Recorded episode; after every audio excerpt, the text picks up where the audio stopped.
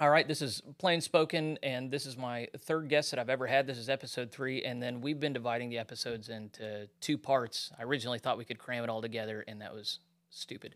Um, so we've already done part one, talked through some very interesting stuff. I would urge you to, to watch that, listen to that if, if you have the time. But now it's time for me to uh, give attention to Kira. I, I think that uh, we only learn when we step outside of ourselves and step into other people's shoes for a bit. And I think that's what worship is and why we need congregational worship so much. We come out of ourselves and, and walk into the life of Christ and the congregational life. But there's also something to be said for just spending time in someone else's life and, and learning from them. And, and um, doesn't mean that everybody has their own truth that is unquestionable, but it does mean that, that I'm not limited to my own experiences and my own reasons. So um, I guess I'm giving a sermon. But I need to be done talking, um, and I just want to turn to you now, Kira. I've known you in what capacity? I've known you for a couple of years, but it's it's very limited, and I felt kind of guilty about that actually because I've known you're a really neat, conscientious. I hate that word neat, but I like I like you. I, I think I think highly of you, and I haven't taken the time to get to know you. We're Facebook friends. I've watched the different chapters of life unfold since we met each other in the training for becoming foster parents but I don't really know where you come from. James Lambert, who I had on last week, he's like, you should have Kira. You need to hear her story. You shared some of it in a Facebook post last night. Um, but uh, it, it, begins with birth and it goes there. So just start at the beginning of your life and and then I'll just ask questions if that's okay. Yeah, no, that's okay. great. I love that. So I was born to my parents. Yes. And my parents were both married before, um, had very broken marriages, had kids. Um, whom I love my siblings, but I did not grow up with them. Um, so life was very different. So I have four brothers and two sisters. All older from all previous older, marriages. All okay. older, all from previous marriage, and then there's me. And you're the baby. And I'm the baby, and I am what most would say spoiled. Got everything that I wanted. Um, I was as I was growing up, my parents um, really fought to have their life the way they lived their life. Um, my dad came from a really broken family, and my mom um, didn't come from a broken family, but came from a work hard family. And so, um, blue that, collar? Blue collar family. Okay. Yes. And um, then I was born and I grew up in the Free Will Baptist Church. So that's where my grandparents attended. That's where my parents attended for years and years um, until I was about five. And I was in a Sunday school class that tried to tell me that I was wrong for drinking chocolate milk. And I, I have this vivid memory of sitting around this table who I, I loved people, and I love those people even to this day. Um, I go see them often. Um, and they put a white milk and a white milk and asked me which one I wanted to drink with the chocolate syrup right here. And I said the chocolate syrup with the white milk because nobody likes white milk.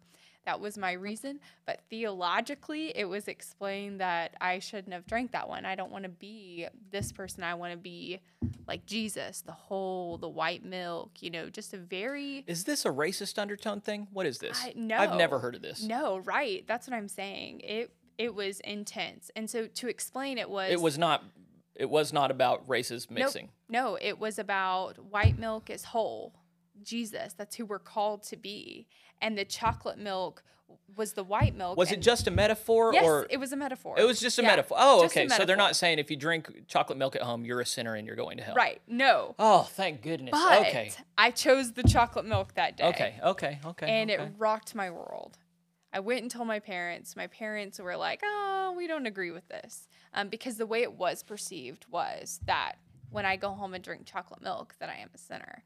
That's the way it was portrayed to me. What a confusing! I was just in the series of unnecessary offenses right. given at a church. All, all the right. things we could divide on. Right. Okay. And I was five years old. Yeah. Mind you, I recognized this at five years old. Went to the Southern Baptist Church in Woodward, Oklahoma. I probably shouldn't give all this information away, but Southern Baptist Church in a you know, smaller community. Um, loved going to church there, um, really thrived, but something was off. And I never knew exactly what it was until I got older. And I realized that there were no women mm-hmm. in leadership. And mm-hmm. that changed um, my perspective on Jesus. That changed my perspective on the church. And I got baptized actually at the Southern Baptist Church in Woodward. And I was baptized with my mom. She had never been baptized before. And Oh, she, my. she grew up in a in a church that in a family who was very doctrinated. Um, so it was very odd that my mom had never been baptized. But we got baptized together and then At the Southern Baptist Church. at the Church. Southern Yeah, Baptist Church. okay. And um, we stayed there for a really long time until I was in fifth grade, and we moved to a small community just west of Woodward called Shattuck. Yeah, I've heard of Shattuck. And you know, there are great people in Shattuck, but it's small community, football loving town. Um, grew up in this community. The school was a very interesting school. Uh, lots, lots of people. Um, lots of, um, yeah, I don't even know where to go from there. Anyways, um, grew up in a small church there, uh, the First Methodist Church. Went there for In Shattuck? In Shattuck, So that's where you were first initiated into Yep. the Methodist in the. Methodist world. This I is the started way, yeah. going there for VBS. I got invited by a friend to go to VBS there. And in Shattuck, they you'll find this interesting. They did a vacation Bible school for the whole community except for the Baptist church. Okay? That's petty, man. Yeah. Well, there was a female pastor at the Methodist church. Oh, wait, what? Wait.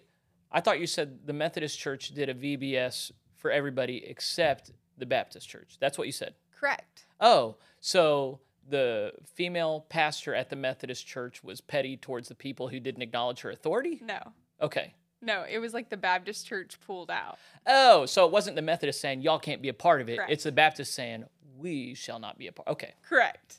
Okay. So, um, found that really interesting Oh, at sure. a young age because Yeah. it was the Methodist, uh, the community wide VBS, and Yeah. then the Baptist church. And I participated at both of them because I Mm-hmm. wanted to be really active at this point. But this was my first experience with a female pastor, first experience in the Methodist church, and I fell in love with the pastor. Uh, not in a weird sort of Mm-hmm. Say way. her name. Uh, Lisa Beavers Oh, okay. and I know Lisa. she yes. became a mentor of mine and um, her family kind of took me in so she knew um, you from uh, how old? um, i was in fifth grade Okay. yeah her family um, started foster care and i babysat for them even before they did foster care and so um, we're Fast forward, you're a foster care parent. Do you think that's because of Lisa's uh, ministry in your life? definitely so Wow. definitely so that was a hard start to it Oh, that's wonderful. Yeah. All right, let's go back. And so um, Lisa's family kind of took me under the realm, but not only just that, Lisa put me under her wings at the church and said,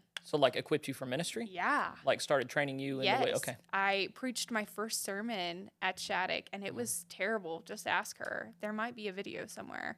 It was horrible. There have been a lot of terrible. Anyway, yeah. no worries. But it was okay. Um, and that was the first time my dad had actually come to this church with us. My mom and I had been going for a while. Um, and my dad, being a hardcore Baptist, didn't believe women were called to be in the ministry. Right. Yeah. Um, and so he came the first Sunday that I preached, and it was a game changer for our family. Um, shortly after that, um, I started getting in the realm of the Methodist Church, and I went all in. Um, I felt a call to ministry in, I think, 2008, I think was the year. So I was in eighth grade. Um, and went to Lisa, and I was like, I think I'm called to ministry, and that's when Was this at church camp that you experienced this? no, Oh, it was actually in the church. You weirdo. I know, man. Everybody feels it at camp, Right, right? yeah. Um, and so, you know, again, I was equipped for ministry there, and Lisa introduced me to many other women in the United Methodist Church who then became mentors to me as well. Um, and it just grew from there. Lisa, Are there any other women you want to lift up as uh, especially influential in a good way for you? Yeah. Um, so there's like Amanda Lockwood, who's in the western Sure, side yeah. of the state. Um, Becky Pearson, who's actually in Tulsa, Mm-hmm. fed into not fed into me, poured into me quite a bit. And there are so many others that okay. have If you think of any others, you can lift them up at any time. But I just so think many of them. Yeah. Yeah. Um, but those were the core, I would say a core group and then um, there are just so many women Yeah. um, in the conference that So you felt called. Lisa had already been Yeah. equipping you anyway. Yeah. And then um, you graduated from high school. What year? Yeah, 2013. Um, and right after high school, I went to Europe for two months and got to travel around, and that was a lot of fun. Came back and um, just kind of left my parents um, and went to college at Southwestern Oklahoma State University. Went there for a boy. Let's be real. Um, and that was the worst decision of my life. Really? Yeah. Um, why would why Kids don't go to college. It's the worst decision of your life. don't go to college and follow a boyfriend Yeah. or girlfriends. Yeah. Who whoever you side with there. Um, don't do it. Okay. Go to college for you. Go to college to know who you want to be Oh. or who God has called you to be. Okay. Right. Okay. So went to college. Went to Southwestern Oklahoma State University. Um, can I say the word hell? I, yes, I think so. Yeah. Because it was hell. I already said damnation. Okay. Fair enough. I mean, it was like the worst time of my life. College. College. College is the word. Don't go to college, kids. It was terrible. Why was it bad? I partied Okay. a lot. Yeah. And I too. made really bad choices. yeah, me too. Yeah. And, you know, my friends were not. Did you think you were in hell while you were there? I mean, pretty much. Really? It was bad. Okay. It was bad. Even though I See, was. I thought I was I thought I was living the high life, and it's only in retrospect that I'm really embarrassed and saddened by my Yeah. Uh, it was very superficial. yes. And I think of hell as very superficial. In the. I shouldn't have said that, but the hell realm. It's real, but like, it's not real. Like, it's very superficial. It's. It wasn't really. God is not there, and God is real. Exactly. Exactly. Okay. And so that's where I I did college. Um, and I bounced around from friends' houses and I um, chose to do not smart things. Okay. Oh, dude, so you were just like legit, just uh, uh, Crazy? uh, rascal Yeah. running around. Oh, wow. Yeah. Were you in touch with Lisa at this point? Uh, yeah. I How did she was. minister to you when you were being a moron? Um, she just still took me under her wing. At this point, she had moved from Shattuck. Did she know? Did she know that you were Oh yeah. okay? Oh yeah. She knew. Okay. She knew, and she still loved me. Like well, of course she still loved you. Did she try and wake you up? Yeah, many Okay. times. Okay. And I was just blinded. I think I was blinded by um, the liberal side of the church. I was blinded by um, When you the say that- in general. So that's that's quite a thing to lay down. Let me try and pick it up. But yeah, the liberal church would say, "There's nothing you can do to separate yourself from God. correct. There is no sin that you can do that that that can uh, have any real consequence. God loves you, Mhm. and sure, you might say and do and participate in things that." Um, that you don't feel good about later, Right. but you know what? They're not a big deal. Right. It's not a big deal to God, and it, it shouldn't be a big deal to you. So you do you, whatever feels right, follow, Yeah. and then just come to church and stay our friend, and everything's going to be okay. That's.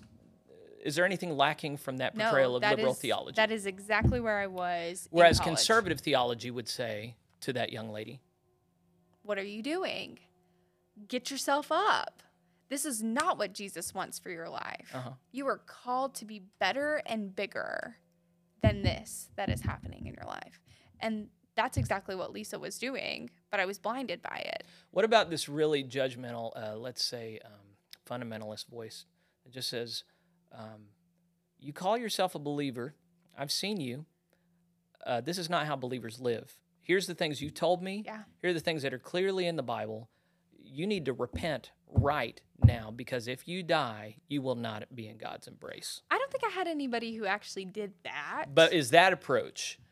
I mean, we're standing at this this cultural moment Mm-hmm. Where a lot of people would say that voice from the past is no longer welcome today. Mm. That might have been how people once spoke to each other, and it could be received well. That voice can no longer enter, not just into the public, but even to private relationships. That kind of speaking does harm.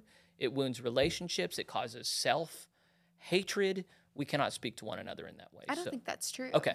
I okay. think when I go on mission trips, which I just came back from Costa Rica not long ago, and we had those encounters. Okay. You have to walk away from this because if you die tomorrow, where are you going? Yeah. And those are the real conversations we had to have because we were in some nasty places. So I think those are just as valuable as what was happening in my life. And even though it wasn't laid out for you in that way, God still chose to save you out of that. Yeah. So, are you ready to tell that story? Or? Yeah. Okay. So um, at that time, I was associated there.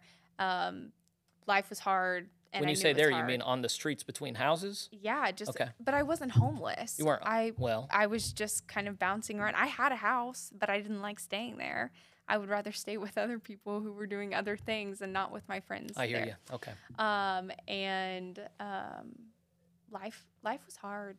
Uh, made bad choices. So um, after that time, I was working in the church at this point. Um, I was um, in youth ministry, and I knew what I was doing was wrong. But you know, something something wasn't sitting right with me. So I decided to then pull out of the church. But I was still being very much fed. Thirst. Oh my gosh, my words. Um, being poured into. Even outside time of the church, even outside of the church. God was pouring into you. What was He pouring into you? He the scriptures. I mean, I was still going to scripture. I was still You were still reading your Bible. Yes, I was. Even though you were living in Bible. Mm-hmm. sin outside of the church, you were opening your Bible and Yeah. reading it. Yeah, Well, that's weird. because I knew I needed to be doing it. It was Actually, that's not weird. Here's why. Well, so I shouldn't have said that's weird because my own story is whenever I was living in, in deep, dark sin in, in uh, undergrad, I would have these dark nights of the soul, and they would keep the chapel unlocked most nights. And I would go in there, and they had a United Methodist hymnal, and I would sit there and sing these songs that I learned when I was a child. And it was that theology that, that eventually kept that door open for me to Yeah. uh, the Lord. So I shouldn't have said it's weird. Well, yours is more legit because yours was the actual Word of God calling you, whereas mine is just the the pale reflections of the Word. And that's so good too. yeah, yeah, fine. Yeah. Sorry. Um, No, you're so good. it's not weird, but it's it's really a wonderful blessing that you were able to turn to God's Word even when you Yeah. were separated from the community of faith. Yeah. So at that time, Elizabeth Horton Ware was the Wesley director at SWOSU, and she then became a vital piece of my walk. And while we disagree now on a lot of mm-hmm. things, she was pouring into me, and she was bringing Jesus to life for me. And in my five years at SWOSU, that's where I looked to was her leadership, but also like show me the scriptures. We challenged each other even then. Um, and it was at that point, at the the four year mark of my college education, that I said, I can't do this anymore. Um, I, something's not right within me, and You can't do college anymore, or you can't do sin anymore. I can't do sin anymore. Okay, yeah. I can't do this life anymore. It, not in a negative way that I wanted to harm myself, but Sure. I didn't want to keep living like this. Yeah. I, I wanted to be a true follower of Jesus Christ. And it may have been my third year of college that this actually happened. It was my third year of college that this actually happened. So then I got a job at Life Church at an open network church in Elk City, Oklahoma. And I was driving back and forth. And I had some amazing mentors there um, James Dean and Jillian Dean, who are not United Methodist, um, who just poured into me. And at this point, I walked away from the United Methodist Church because I was hurt. I was confused about what was going on because at this time, it's 2014, 2015, and um, the church was broken. And I, I knew What I were you so hurt by? The politics. So you became aware of denominational politics. Yeah. And Very what was your on. what was your response at that stage of your life to our denominational politics? Um, I was very liberalized. So you you you were a person of the left at Yes, this point, and you saw the anxiety between left and right. Yes. And at that point, it was why are these mean conservatives so mean? Why don't why don't they let us change things? Right. So I left the church. Okay. And that was what I found. I left the United Methodist Church. I didn't. Oh sure, yeah, yeah. You were in Life Church now, Right. So I'm there. I'm but being- Jesus isn't in the Life Church. I'm just kidding. Jesus I'm sorry. Go on, go on, go on, go on. So at this point, it was revealed to me who Jesus actually was. And I told you, like, I've read scripture this whole time and I knew something wasn't right. Mhm. And it was then that the Lord just opened my eyes. He changed these lenses and said, I'm the way, the truth, and the life. And I remember having this very vivid conversation with Jesus, these interchanging of words like, okay, then show me where you're at. Show So me where Jesus you're at in my himself life." says, um, "The eye is the lamp of the body. But if the eye, if the lamp of the body is is not whole, then the light that comes in is damaged, not good. Yeah. Uh, and so, uh, and if if that light that comes in is no good, how great is that darkness? So." Mm. would you apply that scripture to your life before where you were applying this liberal lens to let the gospel in and and it was filtering out essential components of the gospel that Absolutely. you needed okay Absolutely. And so I stayed there, I think, for almost three years, maybe two and a half years. Um, and then I felt a call to enter back into the United Methodist Church. And so I applied for a position at Sapulpa First Methodist and landed there as the youth minister. was alan there Alan was there. and he's still there He is still there. Um, and he poured into me. And it was like never, it, nothing I'd ever experienced before because it, it was back in the Methodist church. i focused on alan schneider and i didn't hold on to the details before how did you go from life church to the methodist church again sorry Yeah. The Lord called me back. so you were but you didn't move there wasn't a move from one house to another that you were living in uh, one town to another there was just It was you were in life church and the lord communicated to you in some sense it's time to go back to the united methodist Yep. church okay And so I started applying for jobs everywhere Florida, Nashville. I wanted out of Oklahoma. Let's be real. but you these were jobs in ministry Yeah, these Okay. were youth ministry positions. Okay. I knew that I had a good connection with young people. I knew that I could connect the Bible and real life Yeah, to them. and you'd seen some real life yes, you are now finding yourself you're at unsapulpa serving this church you didn't want to be in oklahoma but here you are and you're in a youth minister role and your pastor that's a good relationship Mm-hmm. Yeah. and you're growing and then what yeah, and it was amazing. I was able to transfer to Oklahoma Wesleyan University and finish my degree. So, mind you, I had already spent how many years at SWOSU, never got a degree because I just was too busy doing other things. Um, and then came to, had 96 hours when I transferred out of SWOSU and transferred to Oklahoma Wesleyan University, graduated in a year and a half with my undergraduate degree in ministry and leadership, and said, I'm called to go to seminary. I know. And I knew from the beginning in 2008 when I received my call to ministry that I was called to be in pastoral ministry. Mm-hmm. But, you know, we all have broken lives and we all decide to trevor off. But I ended up applying for Asbury Seminary and began in the fall of 2019. And that was a life changer for me. Um, did i meet you in 2019 you met me in 2017. good night Yeah. So you were just a youth pastor Yeah. And so in the youth just pastor, youth pastor i shouldn't have said that i'm sorry It's okay. Just a youth pastor who um, acted as an associate pastor in a lot of ways. I mean, Yeah. that's the story of most youth pastors. But what I left out of there was when I moved to Sapulpa, I could not find a place to live at all. Um, we had searched up and down places, and the Lord was calling me to be here, but there were no doors opening. So, of course, at this time, like, I felt like the devil was like pressing on me not to go there because I think he knew the ministry that the Lord was going to be using me there for. It was the last place a week before I'm supposed to be starting my job. And we walk into this apartment complex and I say, Hey, do you have any one bedroom apartments? No. Um, but we have a two bedroom. And I was like, "Mm, I really don't want a two bedroom. And it was at that point when they showed me that the Lord revealed to me, I was on my hands and on my knees when I walked into my apartment in Sapulpa, that the Lord said to me, This is what I've called for you. Hmm. And I'm like, Oh my gosh, what is this? so did you hear the voice of god Yes. Man, Rudy hears the voice of God too. Okay, so you heard God's voice saying this is the place for you. Okay. Yeah. Uh, uh, can you, is And- this such a frequent thing that you hear God's voice that you, it's just a part of life, or has it only happened a few times for you? No, it happens all the time. Oh, okay. Yeah, it's very frequent. God and I, God and I have dialect a lot. Okay. It's it's kind of scary sometimes. Okay. Yeah. Okay. Yeah. So God spoke to you there. This is the place for you. You took the apartment. You Yeah. had the job, associate pastor, growing.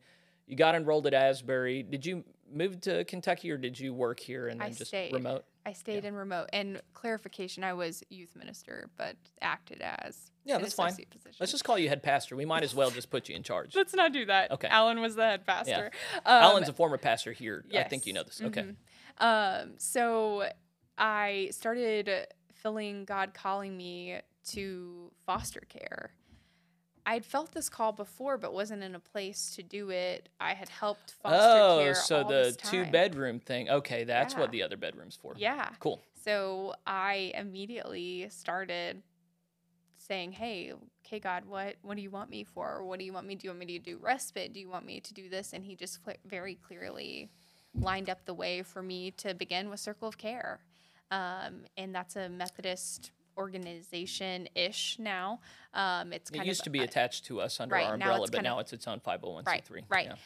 Um, it's a foster care agency that kind of led me through um, this call that the Lord had placed on me. And I started my journey at 21 years old and started fostering. And it's been a crazy ride there, but no doubt in the life of the Lord that that's exactly what He's called me to do. And so, in the midst of that, um, I was dealing with some significant health issues. Um, I had endometriosis um, that we knew of, and I knew that from a young age I would never have kids, um, but it wasn't a reality yet. And So, at what point in your life did it become clear that you had medical conditions that most people don't deal with? little, I was little. Okay. I was like 10, Okay. 10 or 11. I, I've had a lot of surgeries, and I would say I was 10 and I had a hearing impairment that we knew I had. I was completely deaf in my left ear. In my right ear, I had, you know, 70% of hearing, but I still needed aids to assist. Mhm. Um, so that w- I was first grade, so seven when we found that out. Um, and then I had bladder issues and couldn't figure out what was going on. And then it was at the age of, I think, 11 that I started puberty and it was like something's really wrong. I couldn't go to school half the time because I was just so sick, um, just bundled over in pain. Mm. And that was my- the endometriosis. and that was the endometriosis that no doctor knew anything about at this time. It Mm. was like, sorry, you're just having your period. It's fine. yeah. And it wasn't normal. I was in the ER multiple times. Um, my parents were taking me three and a half hours to Oklahoma City to OU Children's trying to figure out what was going on. And we couldn't navigate it. I was having stomach GI issues that were coming out of nowhere. We had no idea. Um, I ended up having gallbladder surgery really young because my gallbladder wasn't functioning Mm. and my body was just not doing its job and it was very frustrating um, and that was from a young age and my parents were very uh, meticulous i think that's the right word they were doing everything that they could to ensure that i was going to the right doctors to make sure that everything was getting done that needed to be done Yeah. for my health Yeah. and for my safety really Yeah. um, and so you know this continued. And so fast forward to 2017 i um, was fostering and pastoring and going to school and i just kept getting sicker. And i was like what is wrong with my body? And so i had been going to an obgyn and loved her and she's in oklahoma city and she just started pouring into my life not only just health wise but in my Christian walk too. And she said, You know, I think the Lord is trying to show you something here. Maybe open your eyes to what He's doing. And I That's quite a medical diagnosis there. Right. But she poured into it. Yeah. Yeah. Yeah. And it was great. And so it was the next year came around and and it was like it was 2018 and I had already been through um already been through the district committee decom um, and met Amanda Lockwood at this time. And she she came to me and she said hey I have a question as as a pastor not as the decom registrar. And I said yeah. She was like I saw in your paper that you had endometriosis. And it was then that I was like oh no. What is God about to do? Hmm and Amanda started sharing her story with me and it matched my story Mm. and I was like oh my gosh this is someone who I need to really connect with and and and hear God speak through you Mhm. know and that was who the Lord placed in my life that the doctor I think was talking about my doctor had no idea who she was but she was there and Mhm. that's who the Lord placed and changed my lenses Yeah. and it was at that point that I realized that I needed to have a hysterectomy at 23 years old, I'm needing a hysterectomy. I'm never going to have kids in myself, but then the Lord has me in foster care, and it's just so many i was being pulled so many different ways um, and it wasn't until 20 the solution to your suffering was already in grasp but you'd been holding on to things that uh, not only weren't the solution but were now actively causing you pain and complicating Right. so yeah there's a good sermon allegory there how many people try and walk with jesus and keep sin in their life Mm-hmm. Right. you know there needs to be work. a removal yeah it doesn't work jesus could have expanded the when your hand causes you to sin cut it off when your eye causes you to sin gouge it out when your uterus causes you to be in great suffering and pain Get cut that sucker out. out man Yes. yeah okay Yeah. all right Yeah, so it was 2020, COVID had just started, and I had already had six surgeries from 2016 to 2019, Mm. um, trying to get my female organs to work, and it wasn't working. Yeah. Um, my doctor was willing to try everything with me because I was adamant. God bless you for sitting down with just some hick man and explaining all your feminine stuff to. I think it's going great. Let's keep going. So in 2020 of May, I called my doctor and I said, I'm done.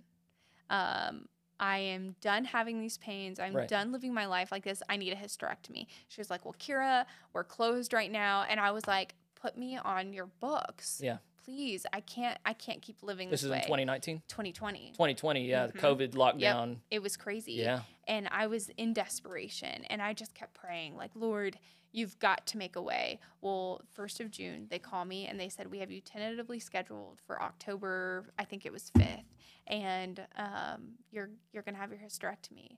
And I remember this peace upon me. Mhm. I called Lisa, I called Amanda, I think I called um, Elizabeth Horton Ware too.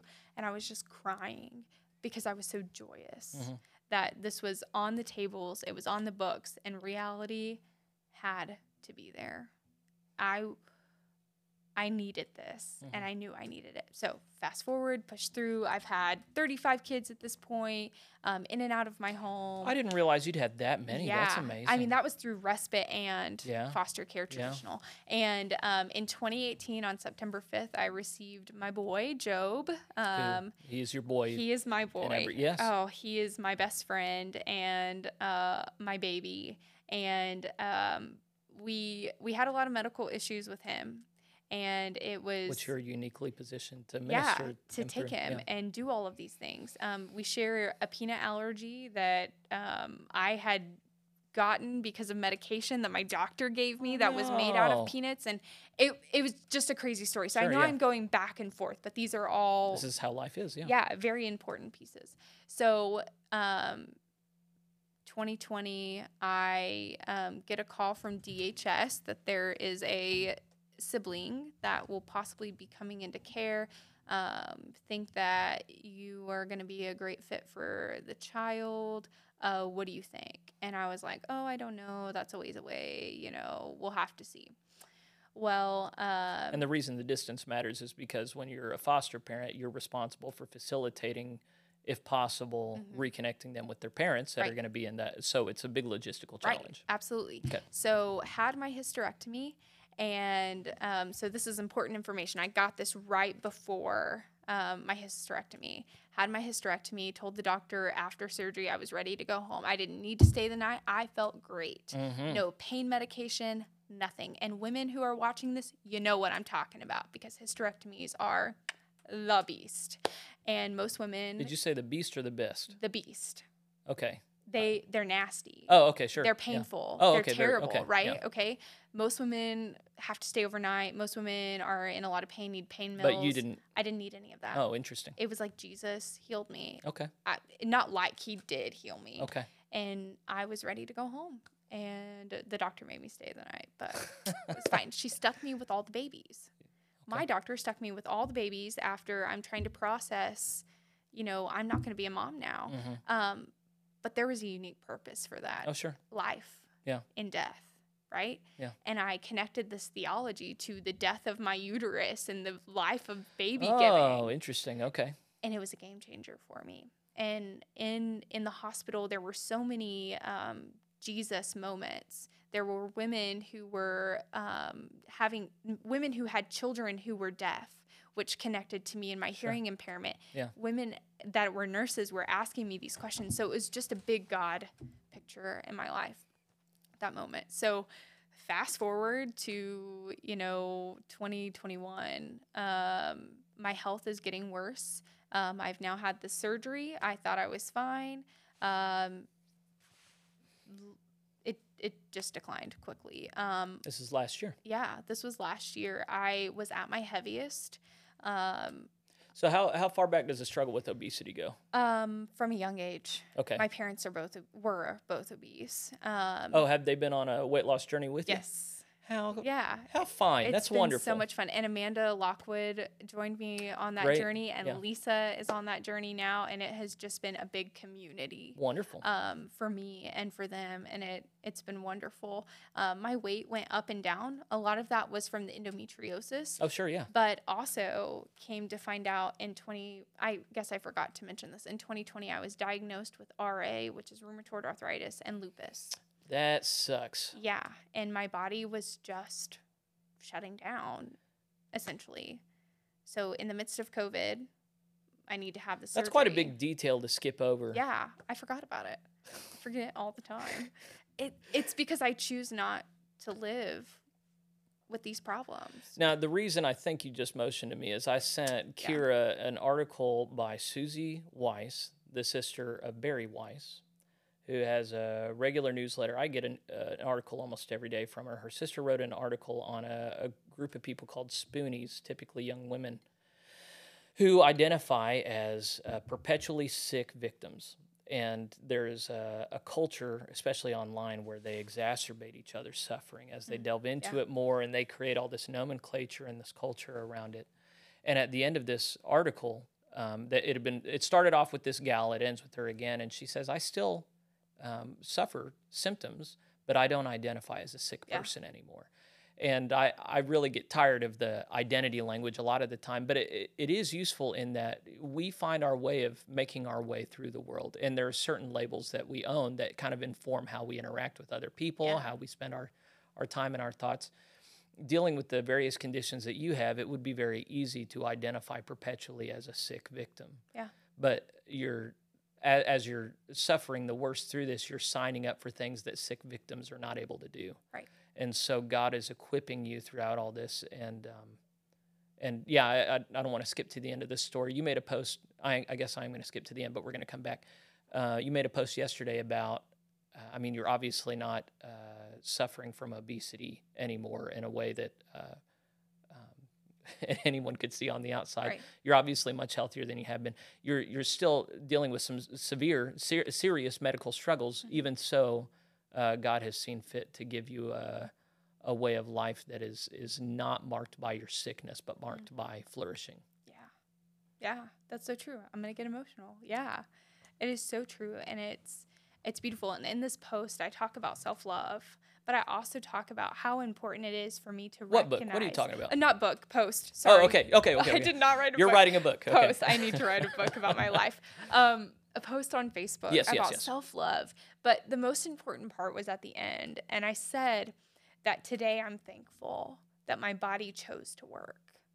My body doesn't work half the time, but it's working. And I'm able to take a step every day. I'm able to breathe, which, you know, I can, I'm going to go back and explain more, and then you'll understand why I just made that statement. Um, it's hard. It's hard to not just sleep all day. It's hard not to want to have this victim mentality. Yeah. But with Jesus, it's so easy not to. Like it's hard because I'm human and I'm flesh. Mhm. But on the other end, like Jesus is faithful. Yeah. And there's a reason. And in this post I also share like I have a lot of questions for Jesus. Uh-huh. Why is my body made this way? Is Uh-huh. the biggest one. What ministry are you doing through me that I can't see? Mhm. I'm blinded to. This tapestry underneath of this chaos that's in my life and on top of the tapestry is a beautiful picture. Oh, dude, let me tell you. Let me tell you what the point is. And it's not just the point, it's Yeah. a point. Um, here's how I see you and why I'm particularly grateful for you. Um, so I'm I'm a white male, straight, in good health, well educated. I have no right to complain whatsoever. I cannot minister to people in the way that that you do. You're a female, chronic illness, uh, been through a way of life that's traumatizing, and and many people. So when people talk about trauma, the notion is that you have been through something, experienced something where people can no longer expect things of you. You're less than fully human. So to have someone who's gone through what you've gone through, who then lives a full life in Christ and doesn't have this self image, has not been limited by it, able to publicly uh, show this to others. And uh, that makes the gospel real in a way that I cannot for large swaths of the population who identify as victims, as minorities, as oppressed, they're not going to receive ministry for someone like me. I can talk about freedom in Christ and power in Christ. They'll say, You are a straight white man. of course, you feel that way. Right. But to look at you and hear your story and to see that Christ is powerful, not just for guys who already have the mm-hmm. cultural assumed, but to, he's powerful for you and he's equipped you to do that, puts flesh and bones on the gospel in a way that they need yeah. that I cannot provide. Mm, thank you. That was good. Still have questions. You already knew that. Probably. I already knew that. Yes. But still, Jesus. But people watching this don't necessarily right, know right. that. And so often people right. are suffering and they go, why on earth would Christ allow this? You know, and they, they participate in a vision of God where uh, he's powerless and he can't stop it. But no, I, I think yeah. God actually does allow us to suffer. Yeah. Well, the Bible says so. Right. So that we might be disciplined. The Lord disciplines the one whom he loves, and he apparently loves you quite a bit. Right. I agree. I think he loves us all so much, and it's finding where that love is actually at. Mm-hmm. Um, so let's let's back up a little bit okay. and go to 2021 again. Um, I got diagnosed 2020. I got diagnosed with RA and lupus. 2021, I start on this health journey, and I didn't tell anybody what I was doing because I was like, I'm embarrassed. I'm embarrassed that I'm this large. I'm embarrassed that my body is not working. I'm embarrassed that I can't do the things that I want to do. I have a son who needs me at this point. I have a 15 uh, year old daughter who needs me. I have a little baby who's one year old that I got in um, 2021 and i have a family that needs me i at this point was was your husband in the picture yeah he was in the picture but he was like a side role yeah, you weren't married yet. You were only married, married, like a month and a half ago. Yeah, I got You're married a newlywed. June, yeah. yeah. Um, but how did he come into the picture? Sorry, I need yeah, to, yeah. so I didn't share that part yeah. yet. So he came into the picture in 2018, actually, but it was kind of a very iffy relationship. It was hard. I didn't want. You were the, living in Sapulpa at that yeah, time? Okay. I was living in Sapulpa at Y'all met time. on a dating site or what? Uh, no, actually, he works at the ER in Sapulpa. Oh, um, he's like, oh, got a hottie coming in, needing yeah, help. Yeah. Can I so get your number? First time we okay. met, I cut my finger, uh, my thumb pad at youth. A kid handed me a green bean can. Shout out Kinsey, thanks for doing that. Um, my finger cut open, and that's where we met. Was at the ER. Um, you went to the ER for a thumb cut um, my whole thumb pad came off. Oh my god! So I oh wish you could see it. um, That's so I, gross. Okay, all I right. passed out. Okay, they okay, called sure. the ambulance. Fine. Okay. Um, ended up in the ER. That's where we met. I was wow. dating somebody else at the time, and then it came around about that a church member worked with uh, my husband or my now husband. Yeah. Um, and they were like, "You're a perfect match." And say his name. It's Justin. Walter. Walter. I'm yes, so sorry. Walter. Wilson. Walter worked at the ER. Yep the the church did what it's here to do. Yep. One of the many things it's here to do, yeah. which is connect our young people with yeah. ho- holy good spouses. Yeah, exactly. Yeah. And it was a rough go about. Was so he I, a believer at that time? Yeah, he was. Okay. Um, he's actually Catholic. Oh. Whoa. Game okay. changer. All right, go on. I know. Yeah, that's fine. Um, so it's just a really hard relationship. I don't want to act indifferent. Everything. I, I'm sorry, I got street cred to protect. I don't want to act indifferent to Roman Catholic doctrine. However, I'm not going to make a big deal out of it. He's a wonderful man, obviously, because yes. he's drawn to a wonderful yes. woman, and uh, uh, I do not think that Roman Catholics are the same as Mormons. Right. Which I'll talk about some other time. Right. Go on. So true. Yeah. Um, so he was kind of in and out of our life at this point because we're not married, we're not engaged. He's helping out whenever he can. He doesn't really want to help out. He wants to have a relationship with me. And I was like, well, if you want a relationship with me, you got to help me with my kids. You got to love my kids yeah, and you got to love me. That's rough, isn't it? So complicated. Yeah. So complicated. So all of that in a relationship. So he was kind of in and out in this picture until yeah. 2020. And then he was all in. And then he was all mind. in. Um, he walked through the hysterectomy with me, walked through my health issues with me. 2021 started my health journey with me. Um, God bless Walter. Psh, straight through. We had all these kids. We got engaged in 2021 at a time in my life that I was like, oh, do I want to be engaged? Do I want to be married? Like, I'm really enjoying the single life, even though I have so much help. Why would you enjoy the single life? You're a crazy person. I know. I know I am. And the story of Jesus is crazy too. Yeah, yeah. So yeah. it just fits. yeah. Um, so went But through- now you're at peace as well. Otherwise, Yeah. you wouldn't have done it. Yeah. Yes, Okay. exactly. So went through 2021. Um, was good. Um, had bariatric surgery actually that a lot of people don't know that I actually had. Um, in September, actually yesterday was my year anniversary of having bariatric surgery. I had gastric sleeve. I worked my tail off to get that surgery because in no way, shape, or form should I have had that surgery with my diagnosis. Really. I I know that that causes like my comorbidities helped me get those surgeries, but I had to do a lot of other things with Bailey Medical. And a lot of Center people who are not medically versed don't know that's putting a band around part of your stomach, right? No, it's like cutting out a piece. of Oh, they stomach. surgically removed Mhm. part of the yeah, stomach. Yeah, so I Okay. have like a banana stomach, Okay. right? So, So you just cannot uh, intake the same amount right, of food as five ounces. Okay. Roughly, and I definitely monitor what I eat, how I drink, and so Oh, sure. You have to have uh, nutritious stuff now because Yeah. yeah. because my stomach doesn't take a lot of things Right. and malnor- malnourishment can be a thing Right. and i have to just be very careful on what i'm eating. So i had to like have a mindset that i could do this. And previously i had exercised so much but it hurt my body and i knew that i wanted to be running half marathons. In fact i ran one in 2019 it was like four hours and 50 minutes. Like come on y'all that's a long time to be running um, i actually walked most of it and i was mad at myself for that and i knew i could do better and so i needed to lose weight but i couldn't lose weight because of all my health issues so i needed this kickstart and so i had gastric sleeve and it was a game changer for me um, so then life is good. Walter and I decided in uh, February of 2022 that we were getting married um, in June of 2022. Um, said we knew this was what the Lord was calling us to, but we needed to separate some things out of our lives um, and really pray about what God's intentions were for our relationship and our life together. And we we did that over from 2021 of February to February of 2022, um, and felt so much peace and so um, I'm in seminary at this time. I have been reappointed to a different church. So I went from Sapulpa to Restore Hope, and then Restore Hope to Bristow, and then Bristow to Southern Hills, where I've been at for the last year. And I'm in my second year of ministry there. Um, and the Lord works in mysterious ways, but He made a way. Um, and my church has been so gracious. My churches have been so gracious with my health conditions. Um, and so, fast forward to May of 2022, I went to Israel with Tom Harrison. Right. I did a thing called Churchcraft um, that created a community of evangelical believers.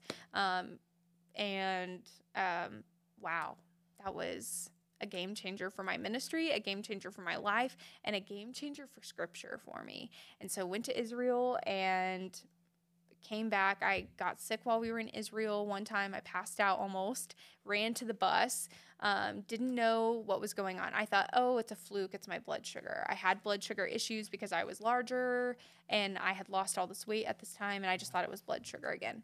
Came back. Um, I had To the U.S. to the US. I came back to the US after the trip, had annual conference, went to annual conference, um, went the whole rest of the summer until July, and I went to Costa Rica. And I realized then that something was really, really wrong. Um, my body was not doing what it was supposed to. I was exhausted. I needed to sleep. Um, I was angry. I couldn't figure out why I was angry. In February, I had broken my arm um, because I tried to break down a door um, because my child Oh, locked right, himself yeah. in there. Yeah. But I tried to break down the door with adrenaline is of anger. this is normal foster care behavior. Yes, As as normal people hear this, and, oh, she's breaking down doors. No, there's there's uh, when you're dealing with foster children, you're talking about traumatized children that have dysfunctional behaviors yeah. that sometimes are a risk to themselves, Yes. and, and it, it, was requires an you to amp up. situation, Yeah. right? So I Yeah. amped up and and I don't know that I was angry rather than it was just like a fight or flight mode. Sure. And so I tried to break down the door, broke my wrist, got it off before Israel, and then right before Costa Rica, I fell down the stairs and I broke my hand again. And it was like something's wrong. Yeah. Something is wrong that I'm falling. Something is wrong. It's not abnormal with my hearing issues for me to fall er, fall, trip over something yeah. essentially because my balance is a little off. But this was different. Yeah. I had the baby in my hand and I fell down and oh my gosh, it scared me. It yeah. scared me. So went to Costa Rica, realized something was really wrong there, and um, came back, had an appointment with my rheumator- rheumatologist, and they said, "Hey, Kira, are you feeling okay?" And I was like, "Oh yeah, I'm fine." And she was like, "Kira, you're not okay. Stand up." And that's when I almost passed out, and um, my heart rate was 37, um, which is normal for an athlete, uh, which I have ran many, many times. I ran a 5K the Saturday before. I ran a 3240, which, if you're a runner, you understand that's great time. Um, but something was wrong. My body was shutting down again, and we had no idea. So my doctor took me off all my meds at this time, which is a big deal for RA and lupus. Yeah, yeah. Um, I was on nothing, and she said, "Well, we need to figure out what's going on. So let's baseline this." She says, "You need to call a cardiologist. Get off the phone. Call my dad. My dad freaks out on me. Sure. He says, This is what set me in the hospital. Um, you have a heart condition. You need to call the cardiologist today. And back up, my dad had a heart attack, a series of heart attack, 12 of them, mm-hmm. um, my junior oh my year of high school, and nearly died. Died yeah. on the table once, came back to life, and repetitively things. He has heart disease. Um, but I've never had to deal with this. And so um, in to the cardiologist, his cardiologist, the next day. It was a God thing. Um, he said, mm, We're going to run this test and this test. We'll figure it out. I know your dad's history. I know your mom's history. You'll be fine. Mm-hmm. A month later, which was yesterday, went to the cardiologist and had to do a stress, not a stress test, a tilt test. Yeah. Um, and a tilt test is where they take you on a bed and they put you at a 75 degree angle standing up. And a lot of people who have issues pass out quickly. I made it 12 minutes. And then I was like, okay, coming in and out of consciousness. And they were like, oh, we need to give you the hydroglycerin in three minutes. You need hydro or nitro? Nitro, okay. nitroglycerin, yeah. and stuck it under my tongue, passed out in three minutes. We knew something was wrong. And the guy and I were conversing. We knew something was wrong because I wouldn't have been here anyways, but we were making bets. Yeah. We said if we were betting people, this is what we would do. Okay, sure. And so passed out on the table, um, laid me down, came back to my heart rate kept plummeting. My blood pressure kept plummeting at this time. Had you already said yes to coming on the show at that point? No. Interesting. Yeah. Okay. No, I hadn't yet. Okay. okay I didn't okay. even see your message yet. So um, I. Some people would be dramatic. Well, not dramatic, normal. They would say, I'm going through a medical episode right now, and I probably shouldn't be driving an hour to go up here on a show. But you're here because you're connecting this in the way you're about to show. Yeah. Yeah. And so went to the doctor and they gave me two diagnoses. New diagnosis tells me that I have to go on these medicine and I'm likely going to get a pacemaker. Okay. Right? Yeah. My body failed me again. Yeah. Right? Yeah. Um this is a is a story of my life. Yeah. My body just keeps failing me. But in the midst of the chaos, yeah. there's a beautiful picture to be made. Mm-hmm. And the Lord is using me, right? And so I drive home, I say yes to coming on the show because just felt like the Lord told me I needed to. Yes. Um, and go to a district meeting and have the time of my life. I mean, I was in Oklahoma City. My my cardiologist is in Oklahoma City, and then I come back and um, went home to my children, and it was a wonderful day, and just processed through what the Lord was doing yesterday, and it's a good day to be alive it's a good day to be a Christian. Oh yeah. And it's a good day to be a believer in Jesus and trust that he has a way. Well, the the the thing I, I'm wanting to ask you about now is you've you've been chronically sick since 10 years old. Yeah. It's been a big part of your life. And of course, there's been a desire for normalcy and health. And of course, there's been disappointment and fear along the way. A big part of our faith speaks to our mortality, the reality of death, the reality of resurrection. Um, let's imagine that that a lot of people watch this interview for some reason. There are a lot of people who um, I think we live in an era that's remarkable for many reasons. One of which is the avoidance of thinking about our mortality and death. I think we avoid it like the plague. Even Christians, especially Christians, avoid it. We see it as a sign of like failure that God has like abandoned us or something. Right. When it's actually the opposite a lot of the time. Um, but you have had many invitations throughout your life to contemplate your mortality and prepare. Mm-hmm. What's what's the thing typical people, especially within the church, need to hear about this from from how old are you? Twenty seven. A twenty seven year old who has been reckoning with death all her life and is reckoning with, you know, Paul says, "Oh, wretched man that I am, who shall save me from this body of death?"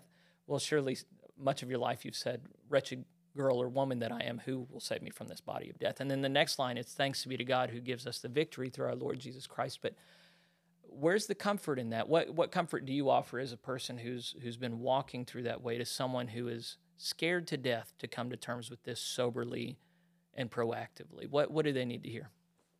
That it's okay. That Jesus has got you all the way. That even in the midst again of the chaos, even in the midst of the hurt, Scripture tells us to be faithful and thankful for what He has given us. So there's a reason for everything. And I know that's not probably what you were wanting or looking for. No, I, I think it's. I very, just want your wisdom. I think it's a very Christian view. Yeah. I mean, but the reality is, is like, Jesus has me, and whether I die today, whether I die tomorrow, or whether I die 10 years, 20 years, 30 years down the road, I'm faithfully serving him, right? Mm-hmm. And so through this, there's beauty. Yeah. It's, it's beautifully chaotic. I mean, that's my life. Yeah.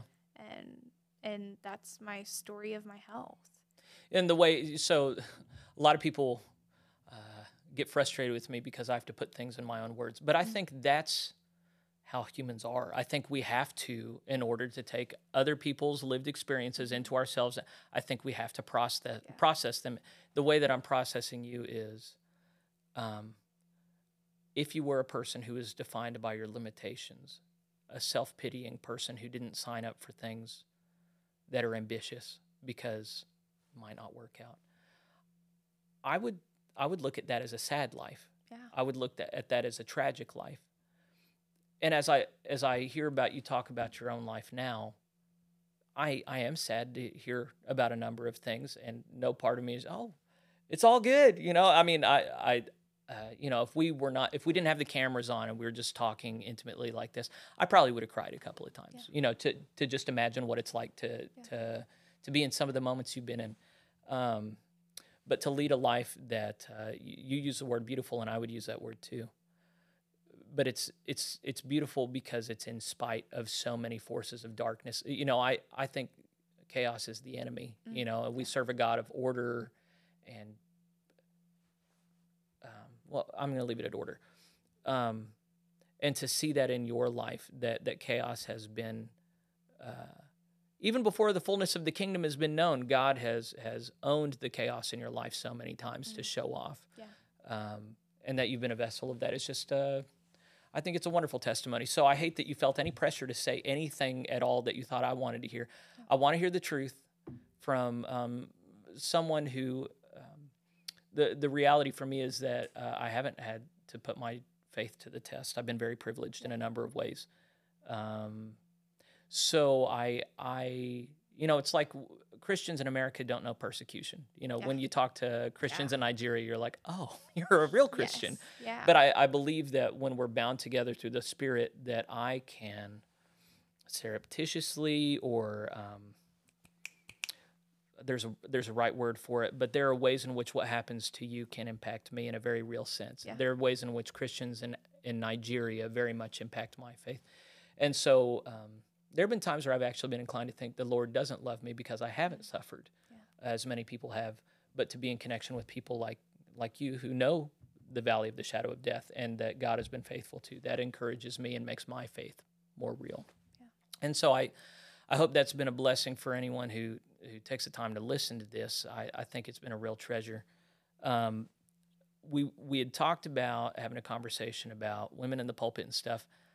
I think that'd be too much. We've already yeah. talked a lot, yeah. um, and this was a huge blessing. Maybe we can get together for another time and that'd talk about that. But um, my story is a long one.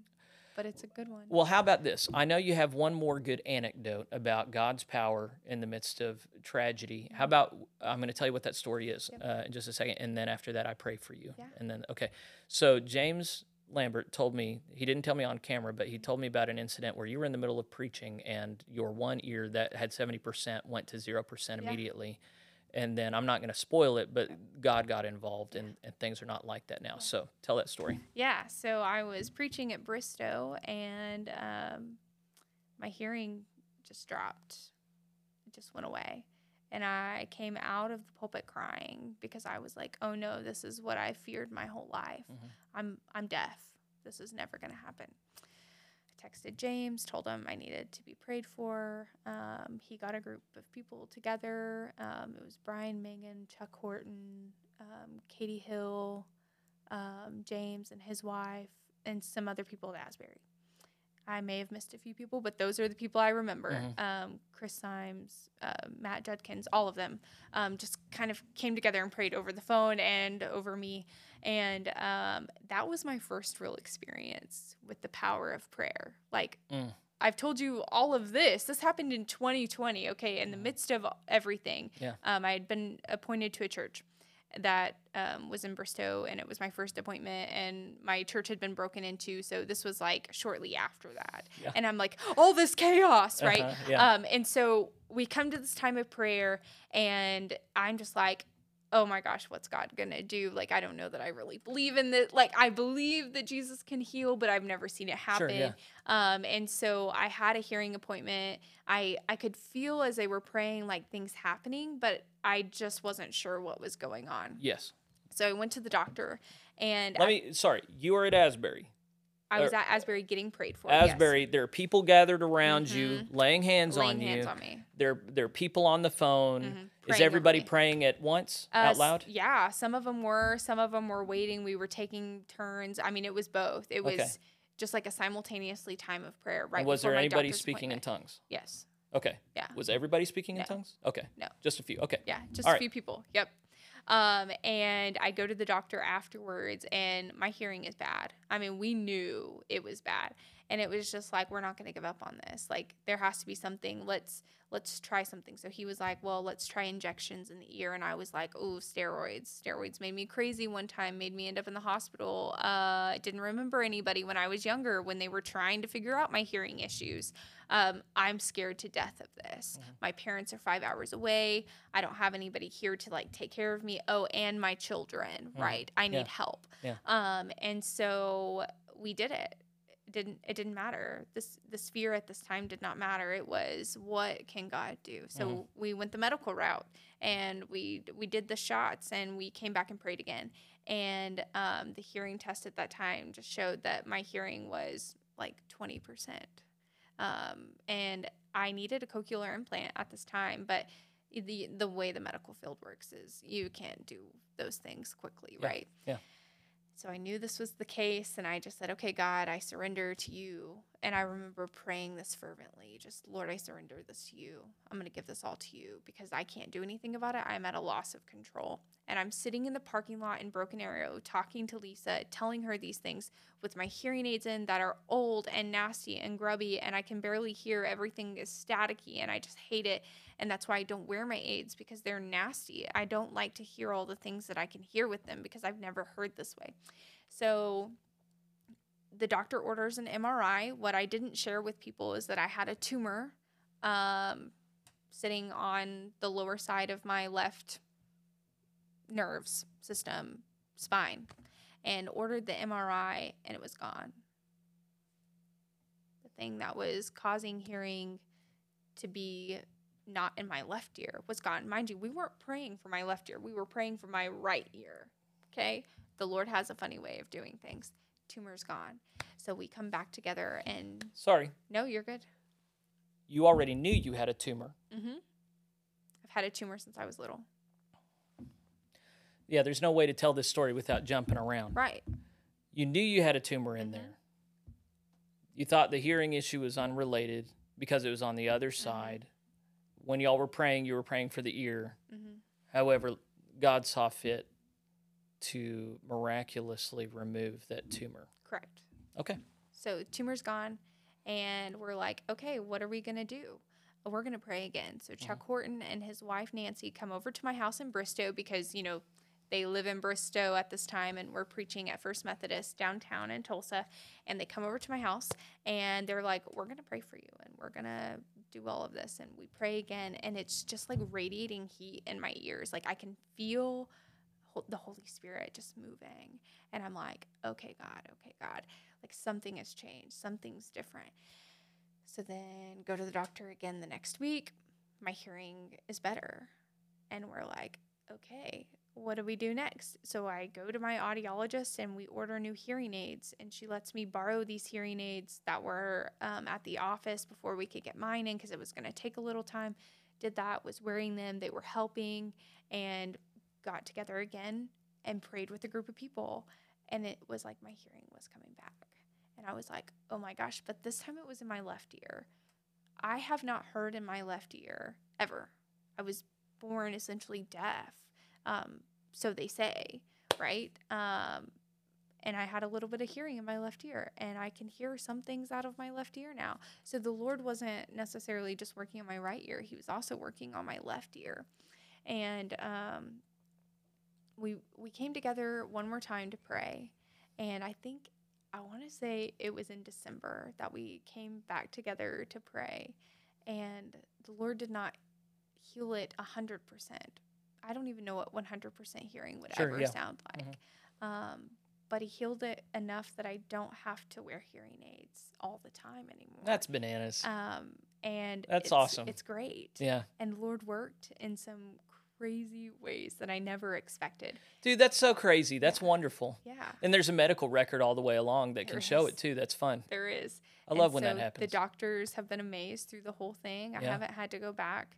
Um, I had to get my hearing aids fitted for class. I do wear them for class to make sure I don't miss anything. Sure, yeah. Um, and so that's my part, but I don't need them all the time. I'm not wearing them right now. I'm also sitting right in front of you and I can hear you well. I can read your lips, but yeah.